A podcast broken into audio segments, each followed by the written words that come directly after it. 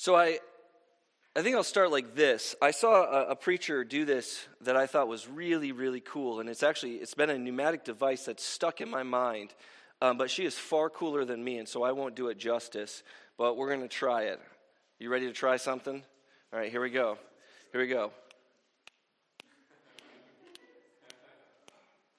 These are they that follow the Lamb, that follow the Lamb, that follow the Lamb. And these are they that follow the Lamb wherever he may go. And these are they that follow the Lamb, that follow the Lamb, that follow the Lamb. And these are they that follow the Lamb wherever he may go.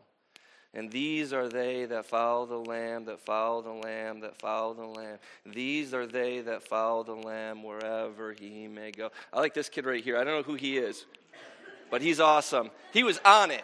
I just want you to know. I'm sorry. Don't look at him and embarrass him. But he, but he was. That was that was fantastic. Let's try again. All together. Ready? Let's get get the snaps, because we're white, so it's hard. It's so hard. I, I'm already off. I'm already off. Stop. Stop. Everybody, stop. I've got to start over. These are they that follow the Lamb, that follow the Lamb, that follow the Lamb. And these are they that follow the Lamb wherever he may go. And these are they that follow the Lamb, that follow the Lamb, that follow the Lamb. And these are they that follow the Lamb wherever he may go. And I hope that infects your brain and you are not able to get rid of it. Revelation chapter 14, verse 1 says this. And I looked, and behold, on Mount Zion stood the Lamb, and with him 144,000 who had his name and his father's name written on their foreheads. And I heard a voice from heaven like the roar of many waters, like the sound of thunder. And the voice I heard was like the sound of harpists and their harps. They were singing a song, a new song, before the throne and before the four living creatures and before the elders. And no one, no one could learn that song except the 144,000 who had been redeemed from the earth. It is these who have not defiled themselves with women, for they are virgins. It is these who follow the Lamb wherever he goes. These have been redeemed from mankind as first fruits for God and for the Lamb. And in their mouth no lie was found, and they were blameless. These are they that follow the Lamb, that follow the Lamb, that follow the Lamb. These are they that follow the Lamb wherever he may go. My favorite following story shout if you got green on today that was so pathetic. You weren't ready. Mitch, I know you weren't ready. So here we go. Shout if you got green on today. Yes. St. Patrick's Day. I love St. Patrick's Day, and I, I imagine that when we say St. Patrick's Day, we sort of are thinking green. We're thinking uh, green beer. You might be thinking of shamrocks. You might be thinking of leprechauns. None of this has to do with St. Patrick. Um, hopefully, that's obvious. Uh, but it has kind of infected the whole thing. But the story of St. Patrick is quite a lovely story. I don't know how many of you know it, but it begins like this He was 16 years old and was kidnapped from his native country of England and brought to Ireland to be a slave. And there he served for several years as a slave, tending, uh, tending sheep. And his family back in England was quite devout, but, but Patrick had not um, become a Christian. He, he hadn't decided to follow the Lamb. And so it is in his slavery that his mind goes back to the faith of his youth, to, to what he remembered growing up. And he actually writes this. So you, we're going to actually read his words here, I'm going to read his words and you can follow along. Uh, this is actually um, Braeshead. I took this picture when I was in Ireland, um, and we can't see the bottom, and I apologize for that. That's probably my mistake. But this is his writings. He says this it was there that the Lord opened my awareness of my lack of faith. Even though it came about late, I recognized my failings. So I turned with all of my heart to the Lord my God, and I looked and he looked down on my lowliness and had mercy on my youthful ignorance. He guarded me before I knew him and before I came to wisdom and could distinguish between good and evil. He protected me and consoled me as a father does a son. That is why I cannot be silent, nor would it be good to do so about such great blessings and such a gift that the Lord so kindly bestowed in the land of my captivity. This is how we can repay such blessings when our lives change and when we come to know God, to praise and bear witness to his great wonders before every nation under heaven.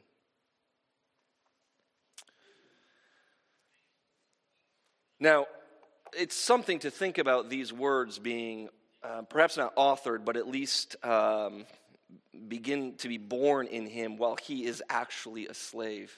But this is what he has to look back on. He reflects back to his time there, and he says to himself, This is where God spoke to me. This is where the truth occurred to me. It was in the darkest and lowest place that he wrote in that, um, in that previous uh, paragraph. He, he wrote that God tr- protected him and comforted him like a father to a son, which is an interesting idea to think about when you think about somebody who's a slave. Of course, you might know the story. He does eventually leave Ireland and escapes and comes back and all of that. But it's quite an interesting thing to think about what it is that started us on this journey. Or maybe you're here today and you don't have a lot of faith at all, and the journey is still kind of in your mind. Do I even start it at all? Um, the journey is a mysterious one, it's a troubled one. If you've been a Christian for any length of time, it is fraught with valleys and pitfalls, mistakes, windy roads, temptations to turn back. And yet, we keep walking. These are they that follow the Lamb, that follow the Lamb, that follow the Lamb. These are they that follow the Lamb wherever he may go. Revelation 14:1 says, Then I looked, and behold, on Mount Zion stood the Lamb, and with him 144,000 who had his name and his father's name written on their foreheads. There is probably no single topic I have thought less about, especially as it is connected to Scripture, than foreheads. Except you look ridiculous without them. we need foreheads. They were a gift from God to keep us from looking silly. In Revelation, however, they have a deeper meaning. In Revelation, uh, throughout, in fact, let's do this because we're not going to be able to pay attention. ignore this for a moment, we'll get to it. Uh, but we can't leave forehead guy. which is just, Paul gets a lot of really crazy uh, requests from me, just so you know. Yesterday at about noon, I said, Hey, Paul, can you Photoshop me a guy without a forehead? and he's like, I can in a couple hours. He's a saint. anyway, uh, in Revelation, foreheads actually are a really important part of the narrative. Throughout the book, the beast is trying to put his name on the foreheads of everyone on the planet. He, it's so important, in fact, that he attaches punishments to those who do not take his sign or his name. And yet, throughout it as well, the people of God have God's name marked on their forehead as well. The forehead is prominent, right? You see it, it's visible, everybody knows. There's a moment in time in Revelation where it's finally clear that everyone has been separated, and on your head it shows who do you follow? Who do you follow? There's another story about four heads in the Bible uh, from Second Chronicles chapter 26. And much like uh, uh, St. Patrick, the main character Uzziah has a tragedy befall him. When he is 16, he is anointed king of Israel. And we read about him that he's actually a good king, which doesn't happen that often. If you read your Bible, most of the, the stories are actually, um, as one musician I heard one time say, most of our stories we're scared to explain. And I think it's right, because most of our heroes are shady characters, which is why we fit in so well. Can I get a witness? uh, but, but this character here seems to stand out uh, immediately. He says that he did what was right in the eyes of the Lord according to the, the ways of his father. In verse 5, he set himself to seek God in the days of Zechariah, who is a prophet. We have his writings in our Bible. who instructed him in the fear of God, and as long as he sought the Lord, God made him prosper. And that's exactly what you read. If you read the rest of the story, he defeats his enemies and they pay him tribute. Uh, he builds a mighty army. He fortifies cities. In fact, it talks about him developing engineering programs so that they can build better weapons of war to protect their land, right? He's just a rock star. He's nailing it. And then, what always happens when you're a rock star Pride. Pride comes bubbling up in him, and he forgets from whence all this blessing came. And this is sort of where the story comes. This, this pride comes into him, and, and he gets it into his mind that he wants to go and he wants to sacrifice in the temple. That, the temple is usually uh, set aside for the priests. The priests do all the different sacrifices, but Uzziah wanted to be the one that lit uh, the incense in the morning. And so he takes his bowl of incense and he goes off to the temple, even though it is not his place to do so. And I, let's put a pin in that for just a second, talk about how God works. Because it occurred to me, I was thinking about how God works in our lives, and I think it's a lot, it's a lot like riding a bike.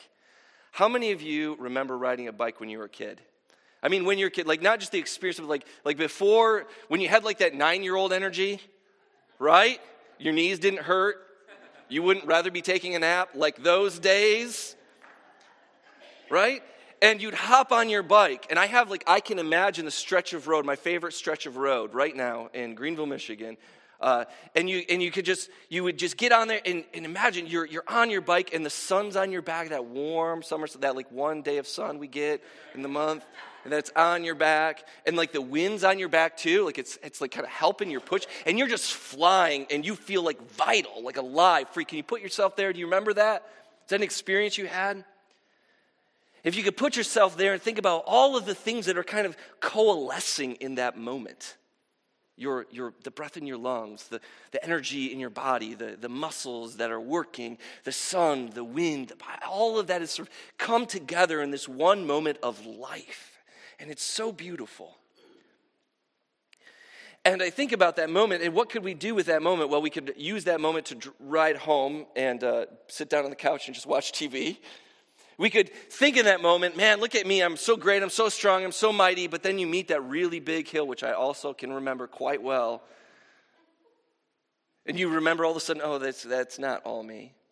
Or you can be that person, that kid that just like leans into it and you just thank God and you participate, right? Like all of these things that you didn't do the sun, you didn't make the mood, you didn't make the muscle, you didn't make the wind, you didn't make the bite, you didn't make any that all of this grace and gift that's in this moment and you're participating in it and you're just going and it's just alive. Uzziah forgets that he's following. He thinks he's leading. He thinks it's him. And what happens is as he goes into the temple, says that 80 priests, men of valor, stand in his way and say, This is not for you to do. And the scriptures tell us now he had a censer in his hands. It's like a bowl that he had filled with uh, incense that he would light and, and, and make that kind of sacrifice in the temple. And he became angry with the priests. Rage fills him because of his pride. Like, if, if, if anyone should have the right to make a sacrifice in the temple, it's me. Me, the one that God has blessed. Me, the one that's brought this kingdom uh, to, its, to its feet and given it power and authority and, and, and defeated our enemies. Me, me, me. And then suddenly leprosy breaks out on his forehead. And everyone sees it.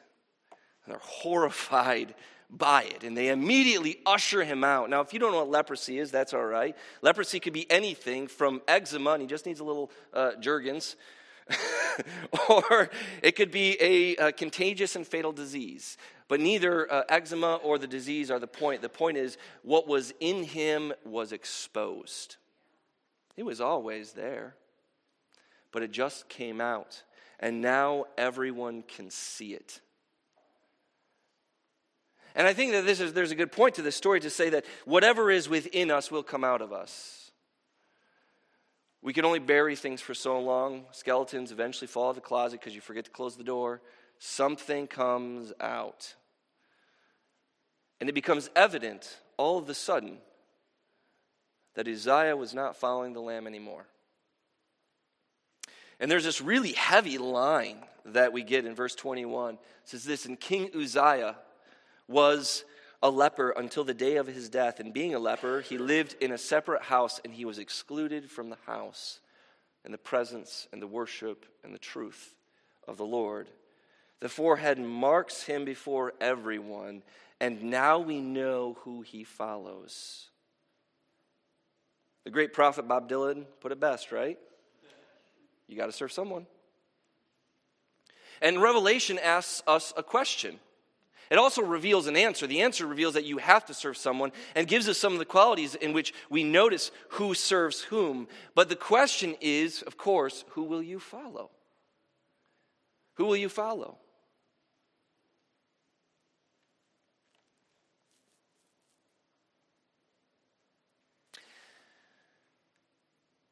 One of the things I've learned about the beast, this is just a side note, one of the things I've learned about the beast and how he likes to mark our heads is that he's, const- he's constantly tricking us into thinking we're leading.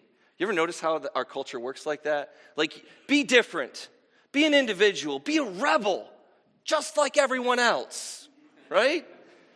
I remember that in my youth. We were like, we're all trying to rebel against everything. We end up looking the same, don't we?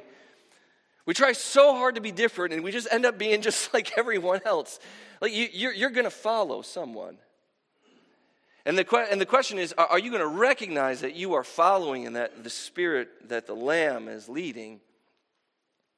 Or are you going to be tricked into thinking you're not following at all when you truly are?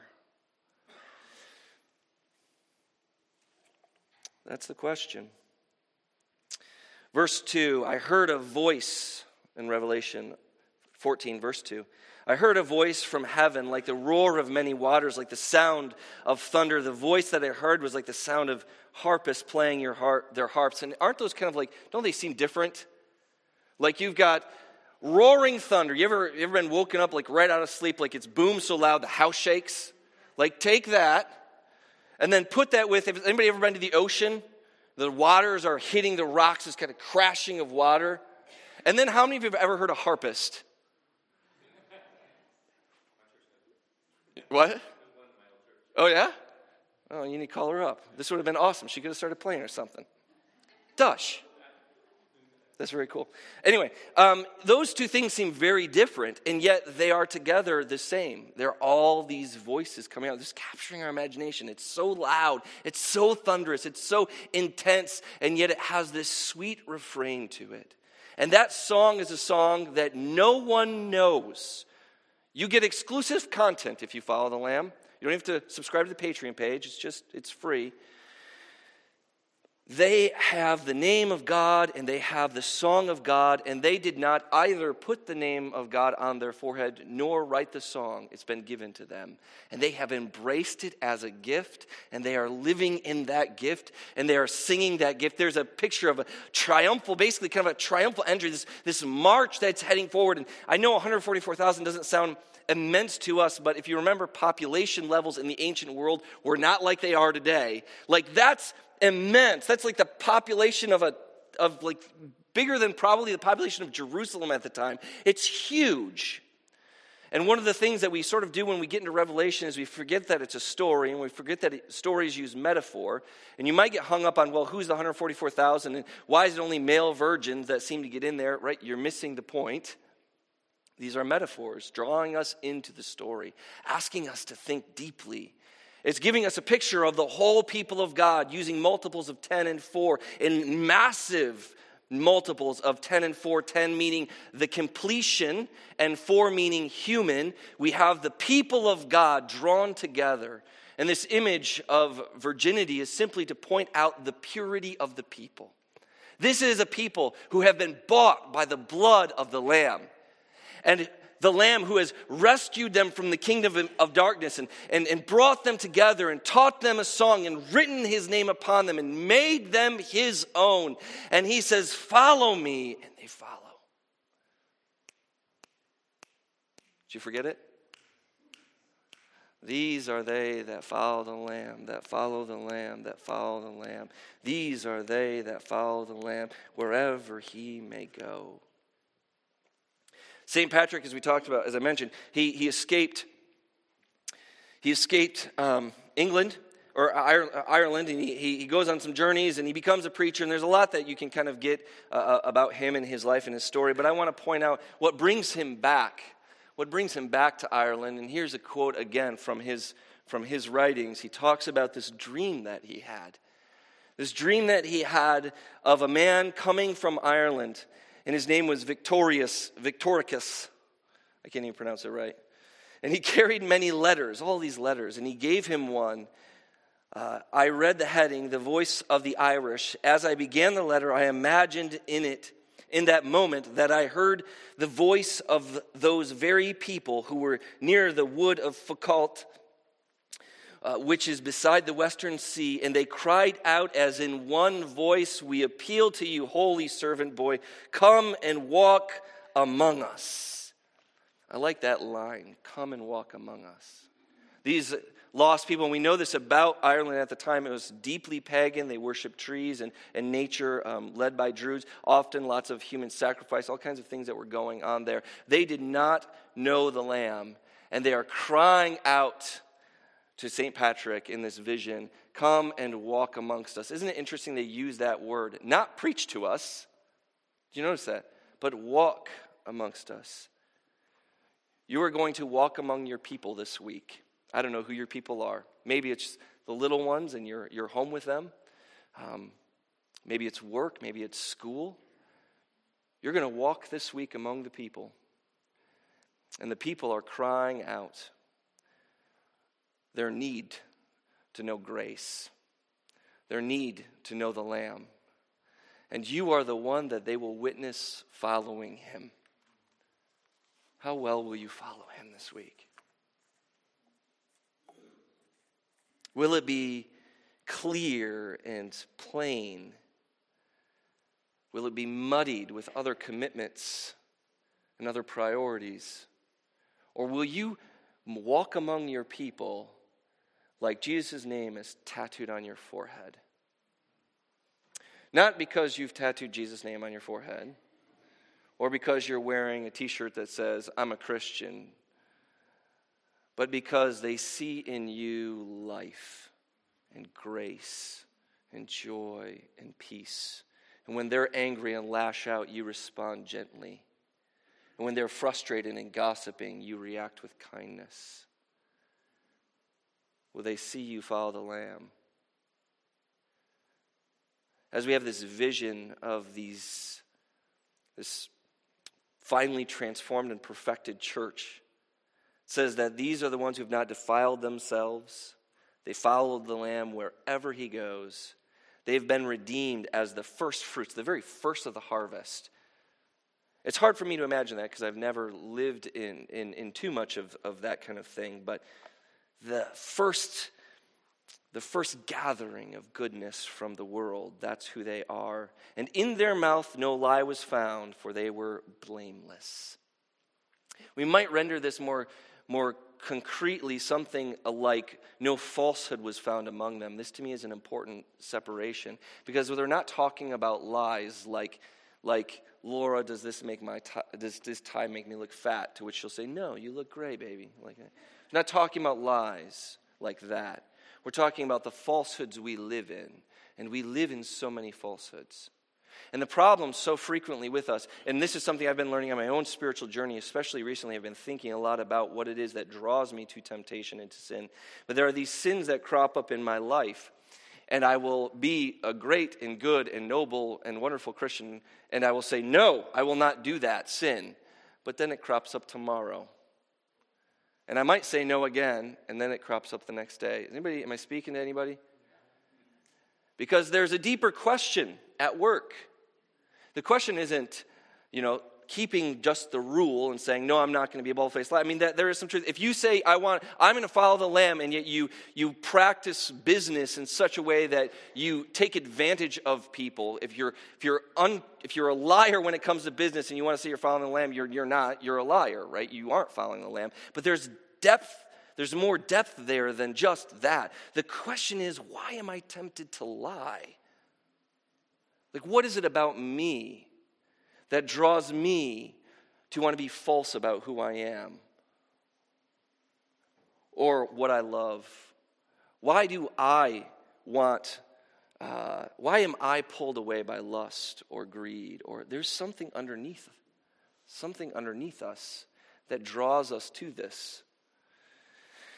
These are important questions. What I see in this, and what I see in this vision, this vision of uh, this vision of this church that's been perfected, is a group of people who have no more lies left.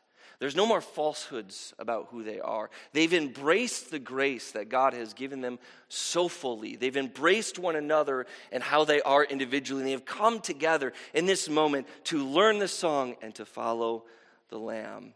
And the question that Revelation, I think, is asking, because this was a letter to a church, right? It's a story written to a church. There were Christians 2,000 years ago who held this in their hand and read these words, and they began to ask themselves the very same question Am I following the Lamb?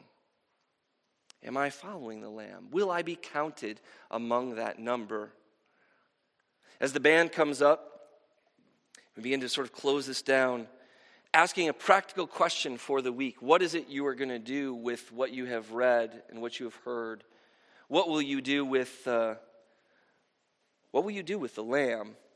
I really love if we can go all the way back to St. Patrick's quote. He said this This is how we can repay such blessings.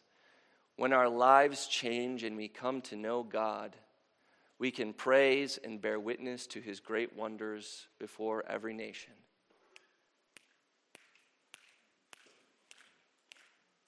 These are they that follow the Lamb, that follow the Lamb, that follow the Lamb. These are they that follow the Lamb wherever he may go. These are they that follow the Lamb, that follow the Lamb, that follow the Lamb. These are they that follow the Lamb wherever he may go. Let's stand.